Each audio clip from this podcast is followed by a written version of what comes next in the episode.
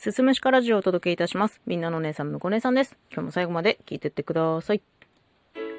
いや、昼間、いつもね、一度起きて、で、リビングで寝直す生活をしているんですけど、こないだ、いつものようにリビングで寝てたんですよ。そしたら、キッチンから突然、電池が切れました。ビビビビって、なんか声と音がするんだよね。で、それが何回か繰り返されて、で、まあ声はしなくなって、そのビビビビっていう警告音だけになったんだけど、その時一緒にいた母親と、いや、もう、え、何？な、なんだ？なんだ？ってなって、その音の出所を探すことになったんですよ。で、私の家って、そんなにまあ、言うて新しい家電なくて、その喋るやつっていうのはオーブンレンジぐらいしかないんですよ。いや、はてはてと思って、いや、オーブンレンジかな壊れたかなって。でも電池じゃないよね。もう一応温めてみるって言って、カップにね、水入れて、レンジで温めてみたら、それちゃんと温まるし、温めてる最中も、どっかからビービービービー警告音が鳴ってるんですよ。え、もう何と思って、母と二人でね、キッチン探し回ってたら、壁に取り付けてあった火災報知器のランプがピカピカ光ってるんですよ。どうやらね、音の出所はそれだったみたい。この火災報知器、何でもない時に、そのぶら下がってる紐を下に引っ張ると、正常ですって喋るんですよ。だから、こいつだと思って。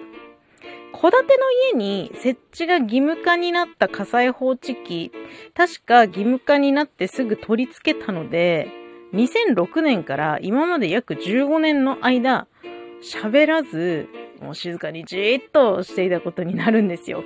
で、ついに電池が切れた、その時、久しぶりに発した声が、電池が切れましたっていうのをね、一生懸命発してました。で、まあ、これは困ったなと思って慌ててね、アマゾンで新しいリチウム電池を買ったんですよ。しかしまあ、今回のことではっきり自覚したんですけれども、私はね、喋る家電は怖い。今の家電ってみんな喋るらしいじゃん。頭良くてさ。冷蔵庫とか洗濯機もみんな喋る。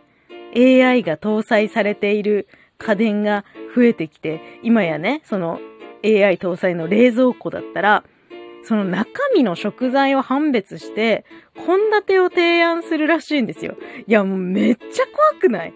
冷蔵庫が自発的に献立組み立てて、今日はチンジャオロースにしましょうみたいなこと言ってくんでしょ。めっちゃ怖っと思って。ダメなんですよね。なんかその AI が怖いから。あとあれね、アレクサとかいうやつ ?AI スピーカーですよ。その好きな音楽学習して、その人の好きそうな音楽かけてくるらしいじゃないですか。で、アレクサって会話も聞いてるらしいじゃないですか。なんかその日常会話で出てきたワードを拾って学習して、なんかその、本人の役に立つ情報をスピーカーから流すみたいなことするんでしょ？いや、めっちゃ怖い。私からしたら盗聴されているのとほとんど変わりないですよ。もう意志を持った家電はね、怖すぎる。だからさ、この、まあ、普段使ってるスマホにも、Google アシスタントっていう機能がついてるんですよね。あの、音声で喋りかけると、音声で返してくれる。みたいなやつも使ったことないんですよ。怖い。怖いから。怖いの。だからスマホもさ、私の会話聞いてんのかなと思ったらもう怖くて怖くて。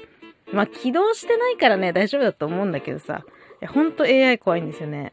まあ、ちなみに火災報知器の話に戻るんですけど、火災報知器本体の交換の目安が、まあ、10年っていう風に調べたら出てきたので、うん、最新のものにすべきなんでしょうね。電池交換ではなくて。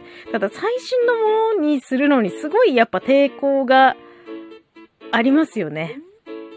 その、火災報知器がなんか煙だけじゃなくて、私の生活まで探知していたらどうしようみたいなことをね、もう考えると、いや、変えなきゃいけないんだけど、怖いのよ。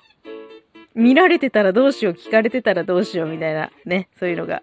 ちなみにね、オーブンレンジもそろそろちょっと寿命が来ているので、新しいものに変えなきゃいけないなとは思いつつ、やっぱね、なるべくこう、AI みたいのは積んでないね、シンプルなやつを買った方がいいね。いや、ほんとかい。喋る家電めっちゃ怖くないですかっていう話でした。最後まで聞いていただいてありがとうございます。また次回もよろしくお願いします。